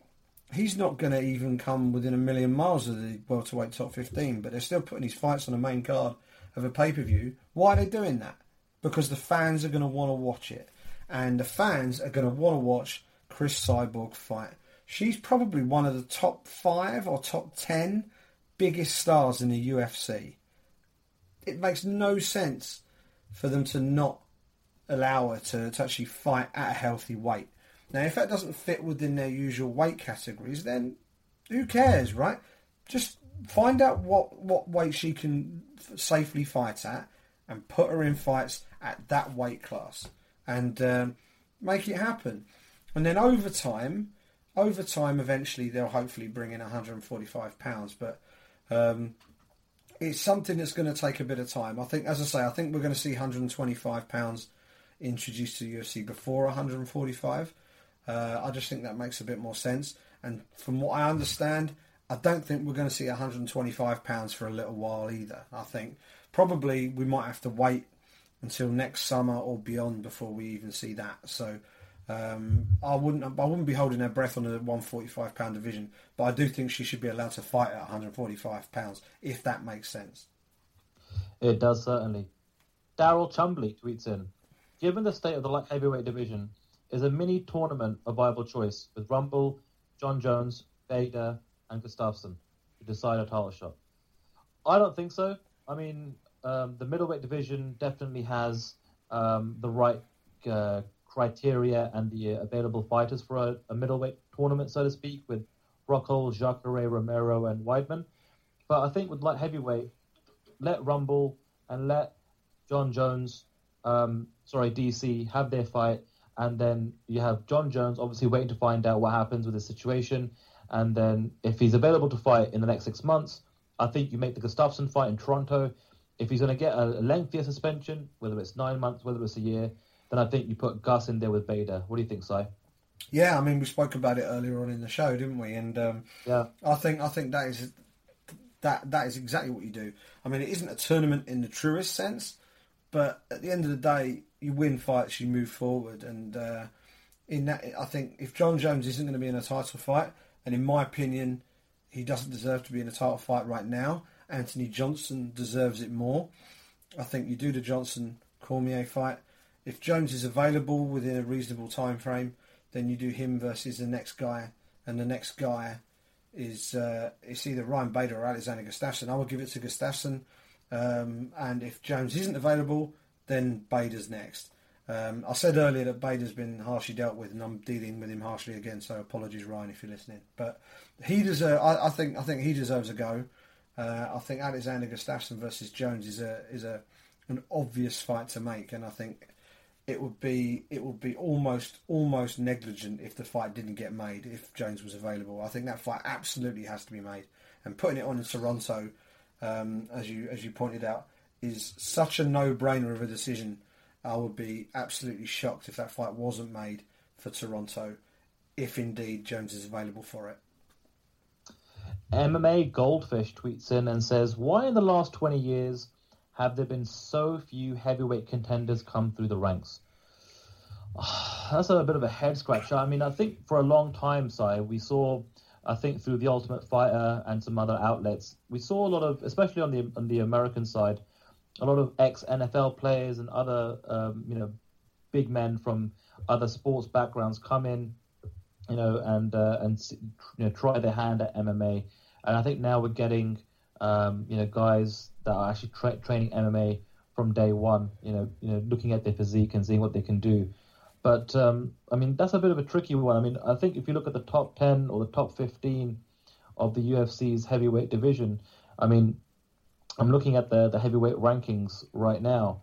Verdum, Velasquez, Overeem, JDS, Ben Rothwell, Arlovski, Brown, Mark Hunt, Josh Barnett, and Derek Lewis. That's the top 10. And out of the top 10, you can only probably say that Derek Lewis is the one in the last, I'd say, year to 18 months, with his performances and his excellent social media performances, has really kind of like made some noise and broken through as an up-and-coming contender. But, I mean, what do you think? Are there 20, 25, 28, 20, 29-year-old guys out there in the heavyweight division, do you think, that are making some noise that can make their way to the UFC? Or what is the unknown ingredient as to why we don't see upcoming fighters at a younger age in the heavyweight division come through? I think you have to sort of step back and look wider within the realm of combat sport. Look at heavyweight boxing. There aren't that many outstanding sort of elite level athletes in top level heavyweight boxing anymore. So, there's been a real malaise when it comes to heavyweight boxing. We obviously had the golden era of sort of Muhammad Ali, Joe Frazier and Ken Norton and people like this. And then we had the Mike Tyson era, and he was beating some good guys at the top back then. And it's kind of, Lennox Lewis we had for a while. And, we had the Klitschko's who were both... were both elite level guys, but they're basically beating very average opposition. And we have seen a lack of heavyweight talent in boxing and in MMA. The guys, as you say, at the top of that division, the guys that have been there and have been around for a while. I do think what we're going to start to see is an increase in wrestlers coming across, like heavyweight wrestlers. I think the UFC have signed one or two Russian or Eastern European Olympic-level wrestlers, and I think they're going to be coming across to the UFC soon. I think we might start to see a few more of those. Someone who I'm interested in seeing his career progression is Chai Lewis Parry. Again, British name, yep. on the Brit Pack, big strong kickboxer with legitimate one-punch knockout power. But this isn't one-punch knockout power with 4-ounce gloves on. This is one-punch knockout power with those great, big, heavy, glory kickboxing gloves on. And I know he's training over at AKA, or he has been training over at AKA with Daniel Cormier, Luke Rockhold, and Cain Velasquez. And I think he's considering it. And if he ever does eventually decide to take the plunge and join whether it be Bellator or whether it be the UFC, in many respects Bellator might be a better fit for him, because it allows him to still kickbox if he wants to under the Bellator kickboxing brand. But if he wants to go all in on MMA and he finds himself in the UFC, then that's a real talent we can get behind, and it's something I'd love to see in the years to come. I actually spoke to Chai Lewis Parry in the build up to UFC 200, because obviously he was a part of the Daniel Cormier camp in preparation for John Jones, and there was a lot of back and forth between Chai Lewis Parry and John Jones in the build-up to that particular fight as well. He's fighting for Glory, and he's a part of their Super Fight series, which is airing on UFC Fight Pass. And he tells me that his kind of overall game plan for the next 12 months is to maybe get 2 or 3 more fights for Glory, and then he wants to sign for the UFC. And he even went as far as to tell me that there's been some dialogue there with the UFC to kind of make that transition over. So I would be surprised if in 2017 you see Chai Lewis-Parry become the latest addition to the UFC heavyweight roster. If that happens, that will be fantastic, especially for the Brit Pack. Oh yeah, absolutely. And very, very quick aside, you mentioned Chai Lewis-Parry at UFC 200. He watched that Daniel Cormier fight, sat and right next to me on press row. Security tried to remove him from Octagon side because he didn't have anywhere to sit. And I had a spare seat next to me on press row, so I shouted over to him and said, "I've got a spare seat, come sit here." So I had a direct commentary of everything that was going on as Chai was bellowing instructions to DC from press row. It was kind of funny, but yeah, he's and also he's a big character as well. People will love him in the UFC, no doubt about it. Jiu-Jitsu tweets in and says, "Hi guys. Who would win in a Nando's eating contest, Sai or Sandhu?" Now, Let me jump in. This is a non-question. This is a non-question. This is like who wins, you know, Frankie Edgar or Cain Velasquez, right? I don't stand a chance. I don't stand a chance. For the people listening, the way Sandhu just arranges his plate at Nando's is a sight to behold. Just the sauce.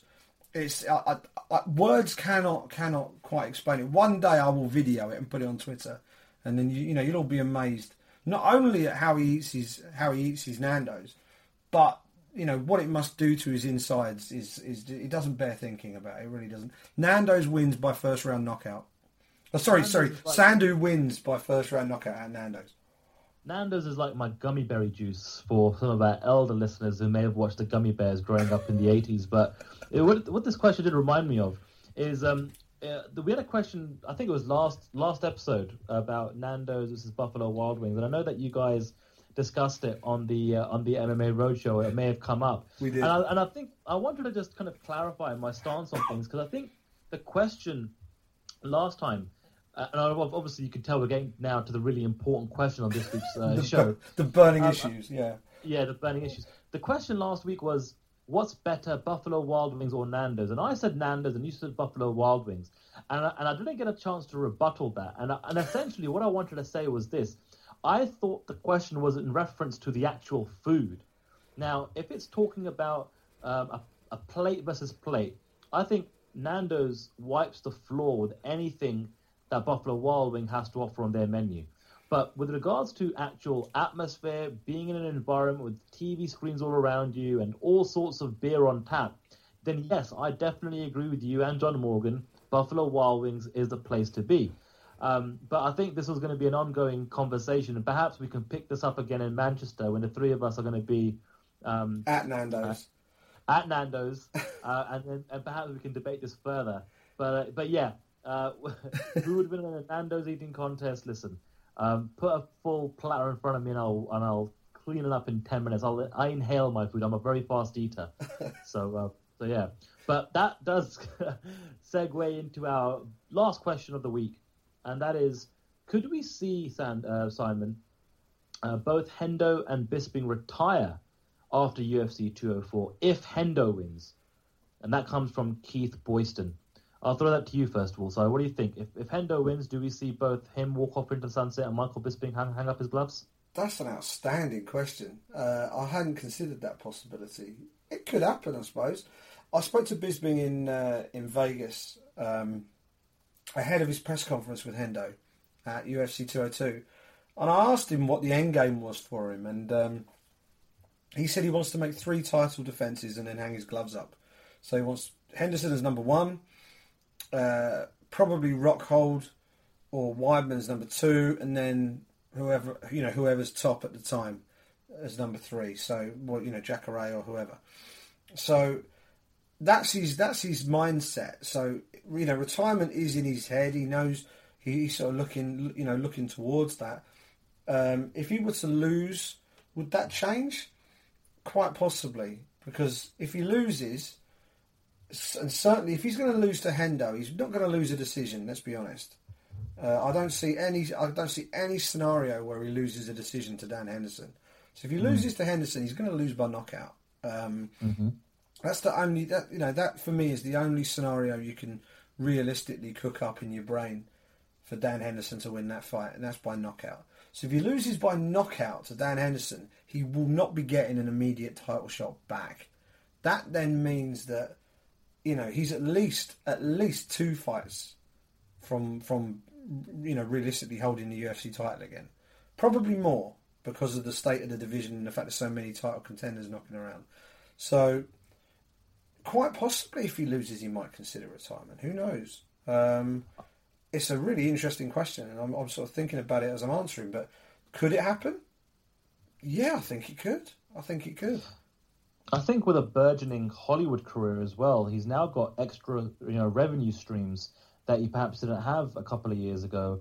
And with obviously the resources the new owners have in WME, IMG of the UFC, big, strong links in the world of film and television in Hollywood. I'm sure he's speaking to the right people and getting the right roles. And that's obviously something he's got an eye on. In terms of his long-term career once he hangs it up in mixed martial arts. I still think that even if he was to lose, I think there's a couple of factors that play into my thinking of him perhaps not calling it quits straight away. First of all, I still think he's just far too important for the UFC's position in the UK. Champion or no champion, Michael Bisping has been the poster boy for the UK market for well over a decade now. And I still think some of the other Brits in the UFC roster have a bit of work to do to kind of build up their name and almost, take over that role that Michael Bisping, he's been carrying for such a long time. So he's very important to the UK market. But also, I just think that in terms of just flat-out business, I think there's just too many money fights still out there left for Bisping. You mentioned one already, which is the Rockhold rematch. I think there's a Vitor Belfort rematch that could do really well for him. I'm sure he's been bumped up in terms of his contract already since he's become champion. If he mentioned to you he'd like to get 3 title defenses, even if he loses to Dan Henderson, I think there could be 3 big money fights anyway for him. So I'm leaning towards perhaps him not quitting the sport if he loses. And that is basically our last question, Si. And I think we're now in a new territory, new waters. I think this is our longest show ever. And it's funny because I think you and me were both pretty exhausted from our travels over the course of the last 3 or 4 days. And we thought this might be a bit of a quicker show and try and get it wrapped up in an hour. I think this is going to be a little bit longer than an hour. But hey, listeners, let us know if you think me and Simon are rambling a little bit too long with these shows. Yeah, we are. Give us some feedback. Let us know if you'd like our shows to be a little bit shorter, snappier, to the point. And if that's what you want to get out of the MMA or the Brit Pack podcast on a weekly basis, then let us know. If you like it to be longer, you want to hear more thoughts and opinions from Simon and myself, let us know. If that's what you want, we will deliver. But for as far as the questions and what we have on the table and on the agenda and on the menu this week, so I think that's a wrap. It is. Also, I'd love to know how you guys out there actually listen to the show and where you listen to the show. Do you listen on SoundCloud? Do you listen on Stitcher, Acast, iTunes? Let us know how you consume the show and where you do it. Do you do it when you're going to the gym, or do you do it on your commute, or do you do it? Do you use it? Do you use the soothing voice of Chamatkar Sandhu and Simon Head to help you fall asleep at night? We need to know all this. This is all good audience research for the Brit Pack. So chuck us a tweet and let us know how you enjoy the show and anything in particular that you'd like to hear on future shows. You can do that by tweeting us at the Brit Pack MMA. You can also tweet us directly if you so wish, at Sandhu MMA for Mr. Chamatkar Sandhu, at Simon Head for me. And listening to the show, I'm sure that, as you're listening now, you've got a good idea how to listen to it. But there are a multitude ways of listening to it. You can listen to it via our SoundCloud page, which is soundcloud.com/thebritpack. You can listen to us via Stitcher. Search for the Brit Pack on there. We are also available on Acast. Search Acast for the Brit Pack. There are also, of course, we're on iTunes. Naturally, we're on iTunes. Search for us on there. And if you feel like dropping a review on there and giving us the big ups, then that would be fantastic as well. We're still very new, so we're trying to build our presence. Any kind of positive review you can stick on there for us would obviously be hugely appreciated as we look to help this thing grow and grow as the weeks go on. That, I think, is pretty much all we have on this show. We said, we might make this a quick one, half hour, 45 minutes. I reckon we've nearly done 2 hours. So on that note, we will say thank you very much for listening. Enjoy the fights at UFC 203 this weekend. Think up whatever questions you want for us next week. Get them in nice and early. We do make sure that we have all the best ones written down for the show. Enjoy the fights, and we will speak to you again next Monday.